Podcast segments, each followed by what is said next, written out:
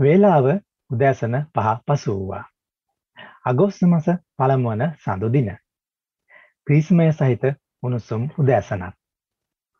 FM තරංග හැත්ත හෑදසන් පවස්සේ කොකුල සේවයෙන් අදත් ආරම්භ වූයේ ලංකාර සංග සිංහල ගුවාමදිලි වැඩසටහන්න. සුබ උදෑසනක් සැමට ආයිබෝවන් රසවත් ගීත හා තොරතුරු සමගින් ඔබ හා එක්වනවා ගුවනින් වගේම අන්තර්ජාලයෙන් රැඩිකෝ සේවාව මගිනුත්. ශ්‍රී ලංකාවේ විවිධ තොරතුරු බාධක මැද ජීවත්වන අපගේ ඥාතීන් මිතුරු මිත්‍රයන් වගේම ශ්‍රී ලංකාවාසී සැමට නව රජය මගින් සාමකාමී මානව අයිතිවාසිකම් සුරැකෙන සාමාන්‍ය ජීවිතයක් ගත කිරීමට හැකියාව ලැබේවායි පතමි. මහනුවර ශ්‍රී දල්දා මාලිගාවේ ඇසල පෙරහැර මංගල්‍යයේ කුඹල් පෙරහැර හෙට දෙවන දින ආරම්භ වී පළමු රන්දෝලි පෙරහැර අගෝස්තු මස 7 වෙනිදා ආරම්භ වෙනවා.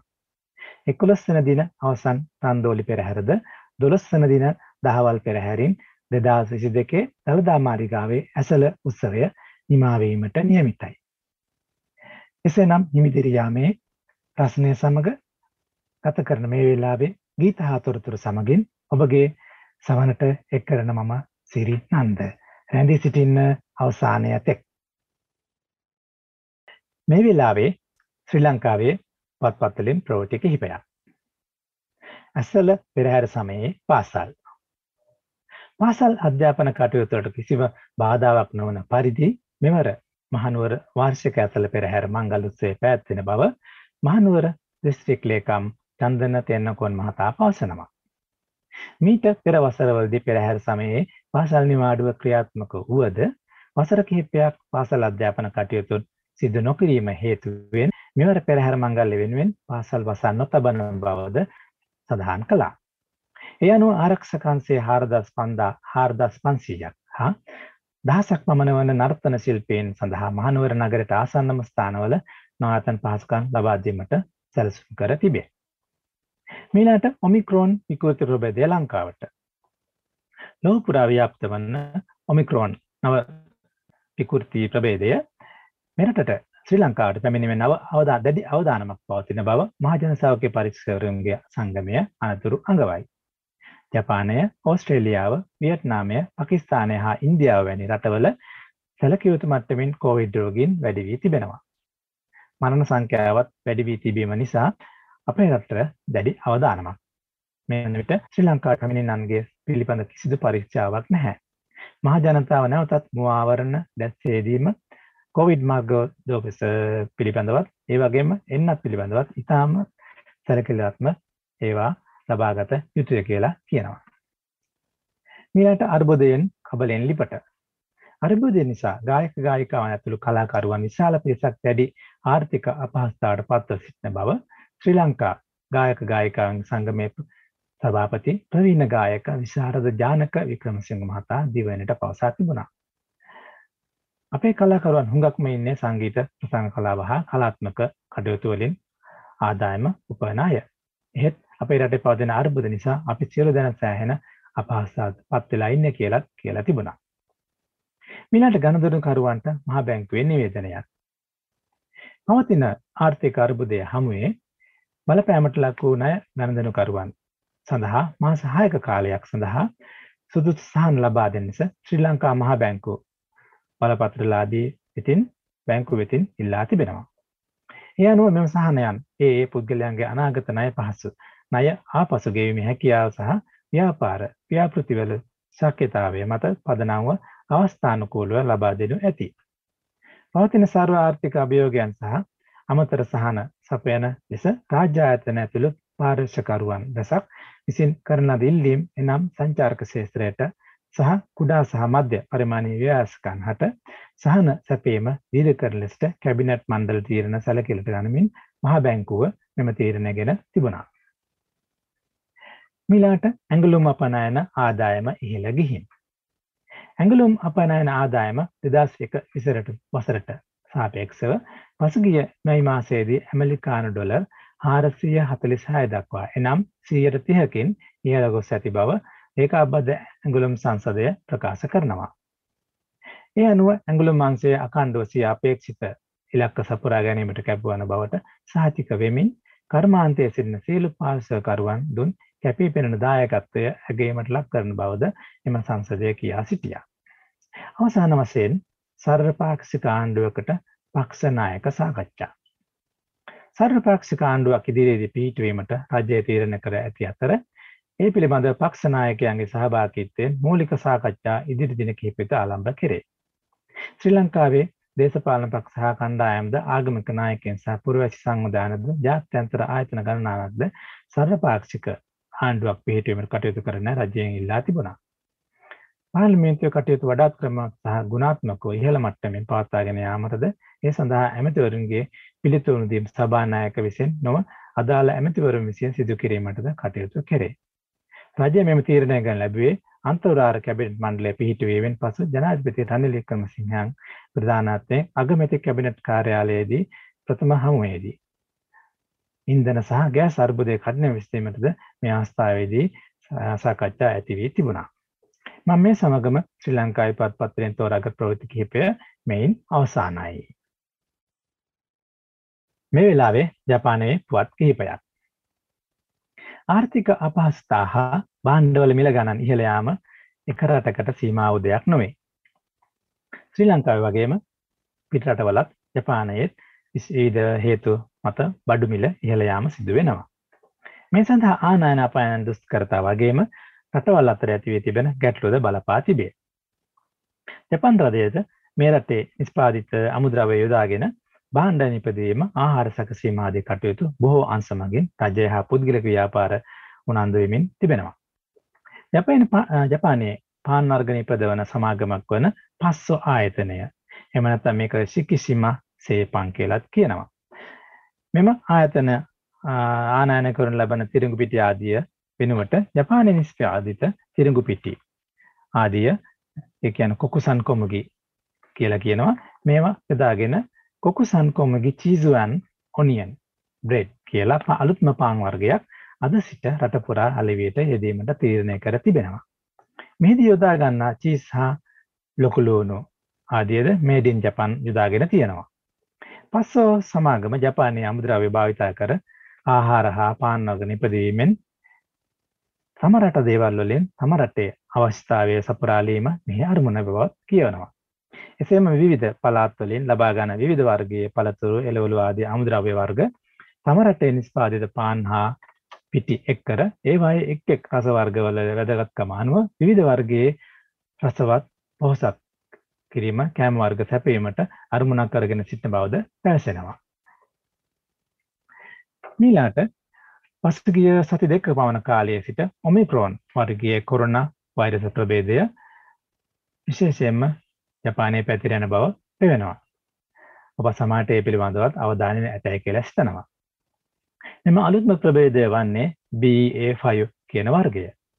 මේ නිසා ආර්ථිකය හා සමාජයේ යහපත් පැවැත්ම කරගෙන යාම සඳහා මෙවැනියට දැඩි සීමාවන් පැනීමට කටයුතු නොයොදන බව ජපන් රජය දන්නා සිටිනවා.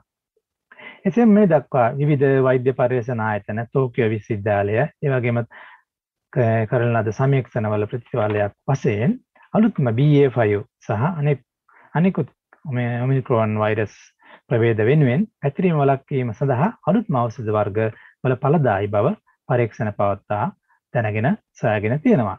ඒ අතරින් මොවින් ගත හැකි ඖෂධ වර්ග වශයෙන් බීමට ගත හැකි බෙහෙත් තමයි මම මෙහෙදි කියන්නේ. එම බෙහෙත් වර්ග දෙකක් මෙහිදී හඳුන්වා දෙන්නම්. එකක් තමයි මොල්නොවීර් වීර් අනිත් එක තමයි නිර්මට්‍රේල් වීර් කියන මෙම බෙහෙත් දෙවර්ගය.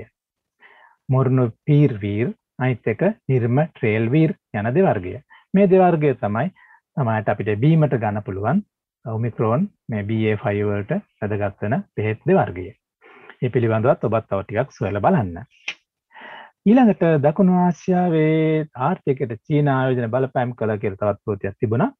යුක්‍රේන යුද ගැටුම් හේතුවෙන් ගෝලික ආර්ථික අර්බුදයක් උද්ගත වුවද චීනය යටතර පහසුකම් ව්‍යාපෘතිය මත දකුණු ආසියාතික රටවල් රැසක වසර කිහිපයක සිටම ආර්ථික අර්බුදවලට මැදිවී සිටින විදෙස් මාධ්‍ය වශයෙන් වාර්තා කළ තිබුණේ විශේෂයෙන්ම ශ්‍රී ලංකාව, නේපාලය, මාලදීවයින සහ පාකිස්තානය චීන ආයෝජන ව්‍යාපෘති හේතුවෙන් ආර්ථික අතින් දුෂ්කරතාවට පත් බව එම මාධ්‍ය වලින් තවදුරටත් වාර්තා කර තිබුණා.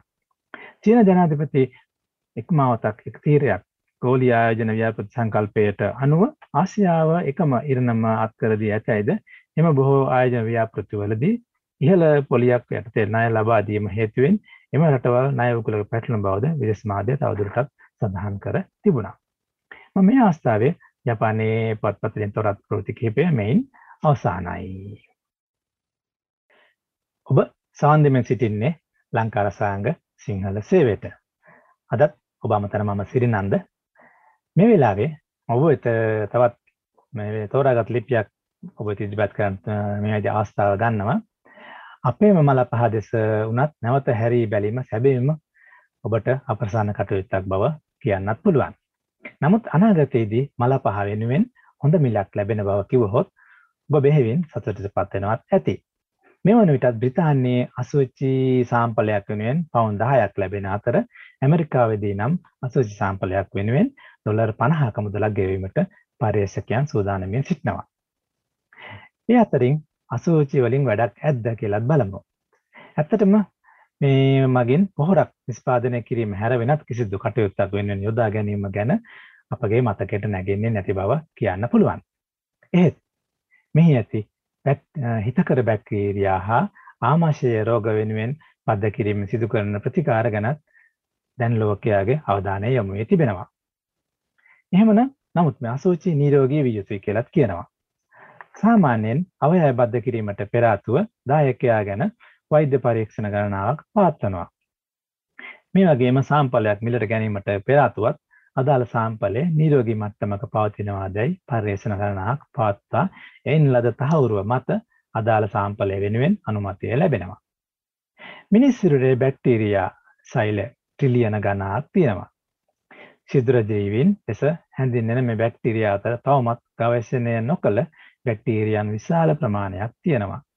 මේ බැක්ටීරියාවන් ඇදුම, දියවැඩියාව, මොළය සහ සුසුම්නාව ආදී ආශ්‍රිත ආබාධ සඳහා විවිධ ස්නායු රෝග වෙනුවෙන් ප්‍රතිකාර යොදා ගැනීමේ හැකියාව ඇති බව විවිධාංශයන් මගින් තහවුරු වී තිබෙන බවද කියනවා.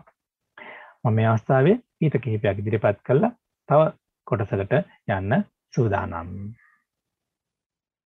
මේ අපේ මලපහ දෙන අවස්ථාවේදී එතනින් තොරතුරු නැවතී නැති බවත් කියනවා. අනාගතයේදී තරබාරුව සහ වයස්ගත වීම පාලනය කිරීමට පවා මෙසේ ලබාගත් හිතකර බැක්ටීරියා බද්ධ කිරීම ඉතා සාර්ථක ලෙසින් යොදාගත හැකි බව හාවර්ඩ් විශ්වවිද්‍යාලයේ සහ බර්නින්හැම් කාන්තාරෝහලේ පර්යේෂණ කණ්ඩායමක් විසින් සඳහන් කර තිබෙන අතර ආහාර මාර්ග පද්ධතිය ආශ්‍රිත කායික හා මානසික ක්‍රියාකාරීත්වය පිළිබඳ වූ පර්යේෂණයන්හි නිරත මෙම අධ්‍යයනයේ ප්‍රධාන වෛද්‍ය යෑන් යූ ලීන් පෙන්වා දෙන්නේ මෑතක් යොදාගත් අසුචි බද්ධ කිරීමේ ප්‍රතිකාර ක්‍රමවේදය වෙනුවට මේ බැක්ටීරියාව සල්ල කර්මයක් හෝ පෙත්තක් ලෙසින් බඩ වැලේ තැන්පත් කිරීමට ඇති හැකියාව ගැන ඔවුන් අධ්‍යයනය සිදු කරන බවයි.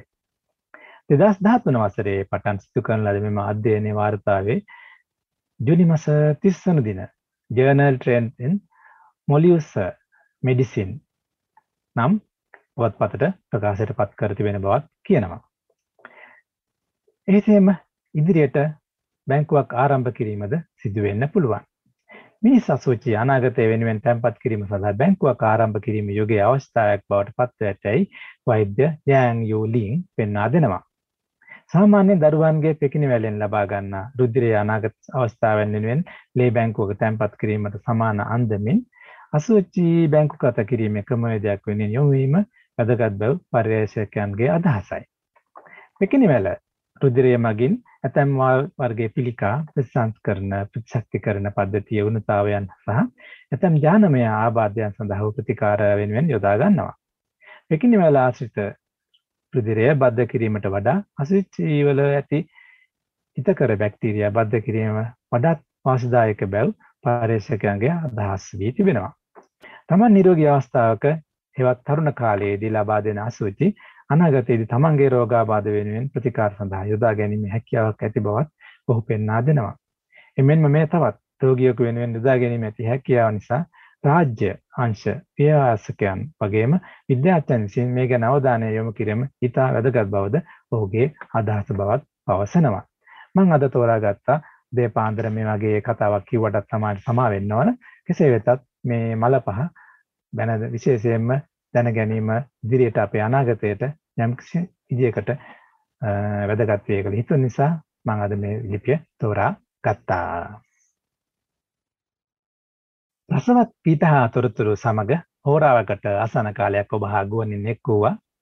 මින් පෙර වැඩසටහනකදී මෙම උණුසුම් කාලයේ දහදිය සමග ලුණු පිටවීම නිසා එම ලුණු වල උණතාවය රැක ගැනීමට ලුණු කෑමට ගැනීමට සුදුසේ කියාත් ඒ ගැන උනන්දු වියත කියලාත් මා හඳුන්වා දුන්නා. ඒ වගේම නින්දට පෙර වතුර වීදුරුවක් පානය සඳහා ගැනීමට පුරුදු වෙන්න.